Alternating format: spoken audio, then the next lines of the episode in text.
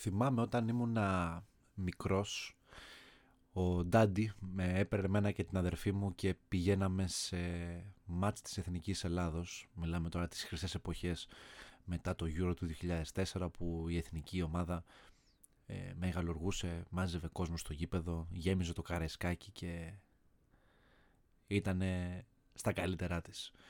Τότε όπου στα προκριματικά του παγκοσμίου κυπέλου του 2006 για τη Γερμανία η εθνική ε, έπαιζες σε ένα πολύ δύσκολο όμιλο που μέσα υπήρχε η Τουρκία, υπήρχε η Ουκρανία ε, ομάδες οι οποίες είχαν πάρα πολύ καλούς παίχτες. Τότε στην Ουκρανία ήταν και ο Αντρέη Σεφτσέγκο ένας από τους χαρισματικότερους σκόρερ που περάσαν τουλάχιστον από το παγκόσμιο ποδόσφαιρο. Ένας παίκτης με χρυσή μπάλα, ένας παίκτης ο οποίος κατέκτησε τίτλους με την Μίλαν και δεν συμμαζεύεται. ε, η Εθνική τότε δεν προκρίθηκε στο παγκόσμιο κύπελο. Θυμάμαι ότι είχαμε δει και το μάτι στο Ελλάδα-Ουκρανία, όπου οι Ουκρανοί φύγανε με το διπλό από το Καρεσκάκι. Είχαμε δει ένα μάτι Ελλάδα-Αλβανία που θυμάμαι ήταν 2-0 που κέρδισε η Εθνική. Και από τότε ο πατέρας μου με πήγαινε και βλέπαμε τα μάτς. Ε, είχαμε δει και το, αυτό το πολύ άσχημο μάτς για το ελληνικό ποδόσφαιρο, όχι λόγω της ήττας, λόγω των επεισοδίων που γίνανε μετά στο Ελλάδα-Τουρκία το 1-4, παραμονές 25 Μαρτίου, παρόμοιες μέρες, τέτοιες μέρες πριν από κάποια χρόνια, όπου η εθνική ε, γνώριζε βαριά ήττα. Ε, του Μερμεντίν, ε, Γιουγκ ε, του Ντσάι, τέτοιοι παίχτες παίζαν τότε στην ε, πολύ καλή εθνική Τουρκία, η οποία έφτασε μέχρι και τα ημιτελικά του Euro. Η εθνική τότε δεν έπαιξε και πάρα πολύ καλό ποδόσφαιρο και θυμάμαι τρομερά επεισόδια από τους Έλληνες φιλάθλους στις εξέδρες, υβριστικά συνθήματα, συνθήματα τα οποία δεν ταιριάζουν τουλάχιστον σε ένα ποδοσφαιρικό αγώνα που παίζουν εθνικές ομάδες. Ε, και μετά πήρε την πορεία του και κατέληξα να βλέπω και άλλα μάτια της εθνικής, να μ' αρέσει η εθνική πάρα πολύ. Παίζανε οι καλύτεροι παίχτε της εθνικής και γενικά να μην βλέπουμε. Ε, πλέον έχουμε φτάσει σε ένα σημείο να μην βλέπουμε τον κόσμο να ενδιαφέρεται τόσο πολύ για την εθνική ομάδα η Εθνική έδωσε λοιπόν δύο αγώνες πριν από κάποιες ημέρες με την Ισπανία του Λουίς Ενρίκε και της Γεωργίας του Σανιόλ. Όσοι το ξέρετε ήταν στην Πάγερ Μονάχου γνωστός Γάλλος ποδοσφαιριστής. Η ομάδα έπαιξε όσο το δυνατόν καλύτερα μπορούσε με την Ισπανία. Δεν μπορούσαμε να περιμένουμε κάτι καλύτερο θεωρώ εγώ από την ισοπαλία, ένα δώρο το οποίο οι Ισπανοί μας το δώσανε το μάτι απλόχερα τουλάχιστον με το κομμάτι της τακτικής που ακολουθήσανε το passing game το οποίο κουράζει πάρα πολύ πλέον στις μέρες μας. Ο Πέπ έχει κάνει ένα καλό και ένα κακό. Το ότι εκείνα τα χρόνια τη σεζόν 9 ε, έως και 12-13 που ήταν στην ομάδα της, ε, της Μπάρσα έδειξε ένα άλλο στυλ παιχνιδιού, ένα πολύ δύσκολο στυλ παιχνιδιού, το passing game, το tiki taka, το οποίο άνοιγε τις άμυνες πάρα πολύ εύκολα και κούραζε τον αντίπαλο, αλλά αυτή η εθνική Ισπανία που το έχει υιοθετήσει κουράζει πάρα πολύ. Πάρα πολύ σε σημείο που οι χίλιες πάσες που κάνουν για να φτάσουν στο τέρμα, για να σκοράρουν μία φορά, σε, σε εξαντλεί. Και πολλές φορές πάρα πολύ φαντάζομαι ότι σκεφτήκατε τι, δεν κοιτάζω λίγο το κινητό μου, δεν κάνω κάποιο zapping έτσι μήπως και ε, δω κάτι άλλο γιατί αυτό το passing game με έχει κουράσει. Πάλι καλά σκοράραν πρώτοι και περιμέναμε ότι θα ίσως και να ανοίξει λίγο το μάτι ίσως η Εθνική να έχει αντίδραση και τελικά αντιδράσαμε από μια δεύτερη παλιά από ένα πλάγιο και να πέναντι καραμπινάτο ε, δεν θα πω γάτα ο διαιτητής, ε, πούμα θα πω ο διαιτητής ο οποίος είδε την ε, φάση, την φρέσκαρε λίγο στο μυαλό του και πήρε τη σωστή απόφαση και έδειξε την ε, άσπρη βούλα που είναι ένα πολύ σκληρό φάουλ το οποίο μπορεί να οδηγήσει και σε κόκκινη κάρτα. Αν είχαμε VAR, εντάξει τώρα ο άνθρωπος δεν μπορούσε να καταλάβει επίσης αν ήταν για κόκκινη, αλλά το ότι έχει γυρίσει τη φάση πίσω και έχει καταλάβει ότι έχει γίνει πέναλτι, ε, του βγάζουμε το καπέλο. Ε, η εθνική σε εκείνο το match λέμε τώρα ότι το 1-1 δεν ξέρω σε ποιο σύμπαν, αλλά στο σύμπαν των Ελλήνων και σωστά ε, καλά πιστεύαμε ότι ισοδυναμεί με μια νίκη. Ο ένας βαθμός έγιναν τρεις. Γιατί κακά τα ψέματα πόσοι θα μπορέσουν να πάρουν Δεν λέω για νίκη. Έστω και ισοπαλία από τους Ισπανούς μες στην Ισπανία. Δεν νομίζω. Να είναι τόσο εύκολο. Δεν νομίζω να φτάσουμε και στο σημείο να αναλύσουμε ότι η Σουηδία μπορεί να κερδίσει μες στην Ισπανία, αλλά η Σουηδία έχει κάνει τρομερές κηδείες σε πάρα πολλές ομάδες. Πρώτη και καλύτερη Ιταλία που την άφησε έξω από το παγκόσμιο κύπελο του 18. Οπότε δεν, δεν μπορώ να πω πολλά πράγματα για τους Σουηδούς γιατί είναι μια ομάδα με πειθαρχία. Είναι μια ομάδα που ανεβαίνει με κύματα προς τα εμπρός. Είναι η σκανδιναβική πειθαρχία. Πώς να το κάνουμε, ρε παιδί μου. Είναι τέτοια ομάδα. Και με τον ερχομό του Λάταν αλλάζουν πολλά πράγματα. Ε, επιστροφή στο θέμα για να μην χαθώ. Το μάτς αυτό λοιπόν το κρίναμε εμείς ως νίκη. Οι Ισπανοί με τα γκρίνια, ε, με τους Έλληνες που δεν πάμε πουθενά γιατί ε, άμα κάνεις χίλιες πάσες και βάζεις ένα γκολ και τρως ένα δεν πας στο Μουντιάλ και και και και και και πήραν τα μυαλά μας αέρα ότι πρέπει πάλι να παίξουμε κάτι αντίστοιχο έκανε ο Φανσίπ ο coach τις αλλαγές του με την Ονδούρα παίξαμε full επίθεση δύο επιθετικοί με Παυλίδη και Γιακουμάκη. Σκοράραμε δύο φορές, δεχτήκαμε ένα γκολ από ένα πολύ μακρινό σουτ τέλος πάντων.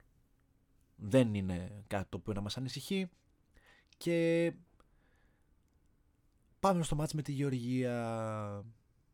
Η Γεωργιανή δεν είναι καμία ομάδα η οποία θα πει ότι πάθαμε. Να πεις ότι είναι μια Ισπανία. Δεν είναι.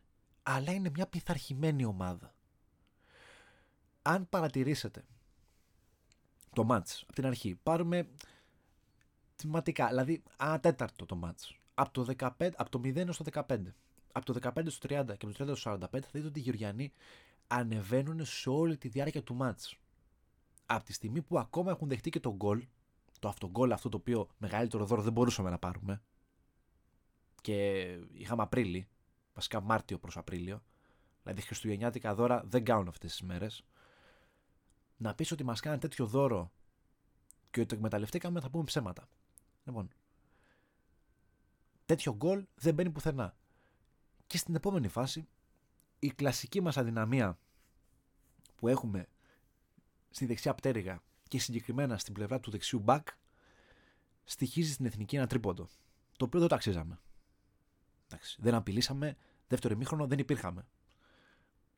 Ε, οι Γεωργιανοί θα το ξαναπώ και ας ακούγεται κλισέ. Το παλέψαν το μάτς να το πάρουν όπως και να έχει και από τον γκολ τους και μετά προσπαθήσαν για την ανατροπή. Ο Κβαρατσχέλια, ο σκόρερ, ε, ο, ένα ταλέντο από τη Γεωργία, ο 20χρονος, ο οποίος είναι γεννημένος το 2001 και έχει παίξει ήδη 20 αγώνες, βασικός και αντικατάστατος στη Ρούμπιν Καζάν, έχει κάνει μπαράλια δύο φορές την άμυνα της εθνικής. Μία ε, στις μέρες του Μπακάκη, και τα λέω στις μέρες, στα λεπτά τα οποία έπαιξε, γιατί ο Μπακάκης δεν έβγαλε όλο το μάτς, δεν μπόρεσε ο άνθρωπος. Είχε κουραστεί ήδη πάρα πολύ και είχε και ένα θέμα τραυματισμού από το μάτς με την Ισπανία. Και είπε και ο Μαυρίας και δέχτηκε ένα angle breaker. Θα μιλήσουμε με μπασκετικούς όρους. Το πέταξε κάτω και σκόραρε αυτός ο όμιλος που βλέπουμε ε, έχει να κάνει ε, πάρα πολύ με έναν όμιλο παρόμοιο που εντελώς τυχαία είναι πάλι παρόμοιος όμιλος με έναν που είχαμε στο παγκόσμιο κύπελο του 2018.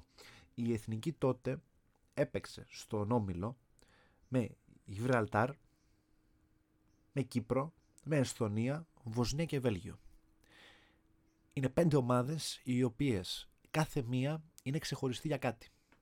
Δηλαδή, το Γιβραλτάρ ήταν ο αδύναμος κρίκος όλης της, της, του συμπλέγματος ας πούμε. Η Κύπρος ήταν μια ομάδα η οποία κλασικά δεν σε τρομάζει και θεωρείς πάντοτε δεν μπορεί να σου κάνει τη ζημιά. Η Εσθονία το ίδιο και έπαιζε στην πρόκριση με Βοσνία και Βέλγιο. Περιτώ να πούμε ότι η εθνική, βασικά το πλάνο όταν έχεις κάτι τέτοιο, ένα τέτοιο νόμιλο, είναι να μην χάσεις από τους καλούς. Δηλαδή να πας για το χ, να πας για την νίκη. Δεν πρέπει να χάσεις. Γιατί στα μεταξύ τους μάτς αυτές οι ομάδες κοιτάζουν το τι έχουν κερδίσει με τους άμεσους ανταγωνιστές τους. Η Εθνική λοιπόν σε εκείνα τα μάτς από τα τέσσερα δηλαδή που παίξε με Βέλγιο μέσα έξω και Βοσνία μέσα έξω ε, έχασε μία φορά. Έχασε μία φορά. Το Βέλγιο κέρδισε ε, τη Βοσνία με, ένα, με πάρα πολλά γκολ σε εκείνο το μάτι θυμάμαι στη Βοσνία και τέλος πάντων φτάσαμε στη δεύτερη θέση. Ενώ είχαμε πάει και να αυτοκτονήσουμε με ένα χ με την Εστονία με στο Καρέσκακι και είχαμε, τα είχαμε βάψει μαύρα. Τώρα κάνεις μια παρόμοια αρχή. Κοιτάς τους Ισπανούς όσο μπορείς στα μάτια. Δεν είναι δύσκολο να τους κοιτάξεις και στα μάτια. Και παίρνεις αυτό το χ. Το μάτς με τη Γεωργία πρέπει να είναι τελικός. Πρέπει να είναι τελικός αυτό το μάτς. Γιατί η ομάδα της Γεωργίας έπρεπε να την παίξουμε στα πόδια, στην ταχύτητα. Πολλές φορές κερδίσαμε την μπάλα στο χώρο του κέντρου και οι wingers μας δεν είχαν ανάσες. Ξεμείνανε. Αν το δείτε, από το δεύτερο εμίχρονο, από το 45 μέχρι και το 60, έχουμε κερδίσει δύο ή τρεις μπάλες. Ξεχνάω. Συγχωρέστε με. Δεν έχουμε βγει στην αντεπίθεση μία φορά γιατί γυρνάει, ψάχνει να βρει την πάσα, πρέπει να έχει κλέψει την μπάλα ο Ζέκα και ψάχνει να βρει ο Ζέκα πάσα δεξιά-αριστερά και δεν υπάρχει κάποιος να τη δώσει. Έχει μπλοκάρει την μπάλα ο Βλαχοδήμος μετά από κόρνερ των, ε, των ε, Γεωργιανών και δεν έχουμε πάσα, δεν έχουμε πρώτη πάσα να κάνουμε. Αυτό είναι πολύ σημαντικό. Δηλαδή το να μην έχεις πνευμόνια ε, είσαι μισός αθλητής. Ε, δεν θες να το παίξεις το μάτς, μην το παίξεις. Αλλά μην βγαίνεις στις προηγούμενες μέρες συνεντεύξεις τύπου και όχι μόνο οι παίκτες εθνικής και άτομα τα οποία είναι τη Ομοσπονδία και να το ε, προσπαθούμε να κάνουμε κάτι διαφορετικό. Ο Φανσίπ δεν βλέπει ότι αυτό το πράγμα δεν ρολάρει. Ότι δεν μπορούμε να το παίξουμε αυτό το ποδόσφαιρο. Δηλαδή με την Ισπανία πώς έσπασε ας πούμε ο διάολος το ποδάρι του και πήραμε το χ με αυτό το πέναλτι όπου διεκδικήσαμε μια δεύτερη μπάλα επειδή πρεσάραμε ψηλά τους Ισπανούς; Γιατί δεν πρεσάραμε μία φορά ψηλά τους Γεωργιανούς; Γιατί δεν προσπαθήσαμε να διεκδικήσουμε τη λεγόμενη δεύτερη μπάλα που τη μάθαμε πλέον όλοι; Για build-up δεν θα μιλήσω. Γιατί οι Γεωργιανοί δεν πρεσάρανε ποτέ. Ε, Όπως είπα, πηγαίνανε κλιμακωτά. Πηγαίνανε ανακύματα μπροστά. Δεν ανέβηκανε ποτέ από το πρώτο πεντάλεπτο να πρεσάρουν ψηλά. Όσοι ακούσετε και την περιγραφή τουλάχιστον του Open που το είδα εγώ, ε, υπήρχε και σχόλιο από τον πάγκο της Γεωργίας ότι ε, θέλει ο, ο Φόρτους να παίζει ανάμεσα από τους δύο επιθετικούς και να παραμένει εκεί πέρα για να μπλοκάρει αυτή την πάσα. Δεν ανέβασε ποτέ την ομάδα ο Σάνιολ. Την ανέβασε μετά το 70. Όταν δέχτηκε τον γκολ, ανεβήκαν όλοι οι Γεωργιανοί και σκοράραν. Και μετά, τον γκολ που δεχτήκαμε, τρομάξαμε να πάρουμε και το χ. Ψάχναμε να βρούμε πάσα, να φύγει μπάλα από την περιοχή μας και δεν έφευγε. Δηλαδή οι Γεωργιανοί στο τέλος μείναν και με το παράπονο ότι Αχ, τι κρίμα, δεν μπορούσαμε να πάρουμε και το διπλό. Δυστυχώς αυτό το ματ, αυτό το χ, αυτός ο βαθμός σημαίνει αποκλεισμός είναι πολύ άσχημο να το λες από την δεύτερη αγωνιστική των προκριματικών ότι έχεις αποκλειστεί. Αλλά ναι ρε Ναι. Είναι αυτό το μάτι του αποκλεισμού. Είναι αυτό το οποίο σου στερεί πολλά πράγματα. Ο Κυριάκος Παπαδόπουλος το είπε πολύ σωστά βέβαια μετά. Ότι έχουν πολλά μάτσα ακόμα να δώσουμε. Ότι έχουμε ακόμα προσπάθεια να καταβάλουμε. Ναι ρε Κυριάκο, ναι. Αλλά όταν πας να αφήσεις, γιατί αυτό πάει να γίνει, πας να αφήσεις εκτός ε, τροχιάς, θέσεων, από την τρία στην πρώτη. Δηλαδή, εντάξει, τρία δεν σε πάει πουθενά, αλλά μπορείς να διεκδικήσεις κάτι. Τους Γεωργιανούς, να τους αφήσεις εκτός γιατί έχουν κάνει 0 στα 3, δεν μπορείς να λες ότι μπορώ να κερδίσω τους Σουηδούς. Που οι Σουηδοί είναι πειθαρχημένη ομάδα. είναι σωστοί στα πάντα τους. Δεν είναι υπερομάδα, αλλά παίζουν σωστά. Οι Ισπανοί, επειδή είναι μεγάλη ομάδα, με τον ένα με τον άλλο τρόπο θα βάλουν τον γκολ και θα περάσουν από την οποιαδήποτε έδρα. Το κάναμε τη Γεωργία πριν από κάποιες μέρες. Όλμο. Δεν ζορίστηκε στο τέλος η Ισπανία. Το ότι προηγηθήκαν οι Γεωργιανοί είναι κάτι άλλο. Το γεγονός όμως ότι οι ίδιοι οι Ισπανοί καταφέραν και το φέραν τούμπα το μάτς είναι προς τιμήν τους. Άρα λοιπόν δεν έχει να κάνει με το γεγονός ότι δεν έχουμε παίκτες. Παίκτες έχουμε από ό,τι φαίνεται. Πλάνο δεν έχουμε. Έχουμε κάποια θέματα σε κάποιες συγκεκριμένες θέσεις. Δεν έχουμε θέμα στη θέση του αμυντικού χαφ, λέω εγώ. Δεν έχουμε θέμα στη θέση του αριστερού μπακ, λέω εγώ. Έχουμε θέμα στη θέση του δεξιού μπακ. Είναι, είναι γνωστό ότι αυτό το βάρος του δεξιού πιστοφύλακα δεν το έχουμε και δεν μπορούμε να το βρούμε. Ψάχνουμε να βρούμε ένα παίκτη. Δεν τον έχουμε. Επίσης, αυτή η θέση του τερματοφύλακα πότε θα καλυφθεί; Αλλάζουμε ανά τρεις αγωνιστικές και ανά δύο αγωνιστικές τερματοφύλακα. Δεν ξέρω αν το έχετε πάρει χαμπάρι. Ψάχνουμε να βρούμε τερματοφύλακα και δεν έχουμε. Αλλάζουμε το Διούδη με το Βλαχοδήμο. Ο Βλαχοδήμος αλλάζει τον ε, Μπάρκα που έπαιξε πριν από μια αγωνιστική. Ο Μπάρκας έχει αλλάξει τον Πασχαλάκη και ο Πασχαλάκης έχει ξαναλλάξει το Διούδη. Δηλαδή γίνεται αυτό το πράγμα αυτά τα 3-4 χρόνια. Γιατί συγγνώμη που το λέω, ο Φανσίπ ήρθε στην, ε, μετά την εποχή του Αθανασιάδη. Του Αναστασιάδη, συγγνώμη, του Αθανασιάδη. Του Αναστασιάδη. Ε, δεν έχουμε βρει καμία απολύτως λύση. Ούτε στο θέμα του τερματοφύλακα. Πρέπει ο πρόεδρος της ΕΠΟ, ο Θοδωρής Αγοράκης, να μιλήσει με τον προπονητή, να βρουν μια λύση στο μείζον θέμα που λέγεται Εθνική Ελλάδος, γιατί η Εθνική πρέπει να επιστρέψει δυνατότερη με ομόνια, γιατί η ομόνια είναι αυτή η οποία έχει φέρει τις επιτυχίες σε αυτή την ομάδα. Δεν τις φέρανε ποτέ η τεχνική, η κατάρτιση των παικτών, ούτε το σούπερ ταλέντο τους, τους έφερε η ομόνια, η οικογένεια. Πρώτα απ' όλα το σημαντικότερο σε εκείνη την ομάδα ήταν η οικογένεια του Euro του 2004. Ήταν ενωμένοι. Και ήταν και μεγάλες προσωπικότητες πολλοί από αυτούς. Έχουμε τις προσωπικότητες. Έχουμε. Μπορούμε να κάνουμε κάτι. Δεν γίνεται. Δεν γίνεται για παράδειγμα οι, οι προϊστάμενοι, οι τεχνικοί διευθυντές, οι προπονητές, οι πρόεδροι στη Λίβερπουλ, στη Νόριτς, στη Σασουόλο, στην ε, Φένλο, στη μία και στην άλλη να μην έχουν δει κάτι στα πρόσωπα αυτών των παικτών.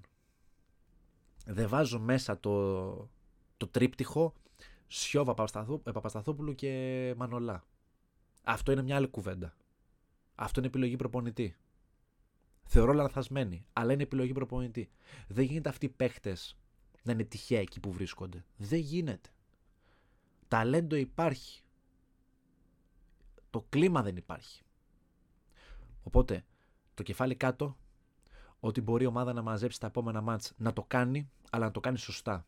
Να παίξουμε σωστά. Να σταματήσουμε αυτό το full επιθετικό γενές σχήμα και να προσπαθήσουμε να χτυπήσουμε τα μάτς εκεί που μπορούμε να τα χτυπήσουμε. Γιατί δεν έχουμε ουσία στο παιχνίδι μας. Και τη χάνουμε κιόλας πολλές φορές.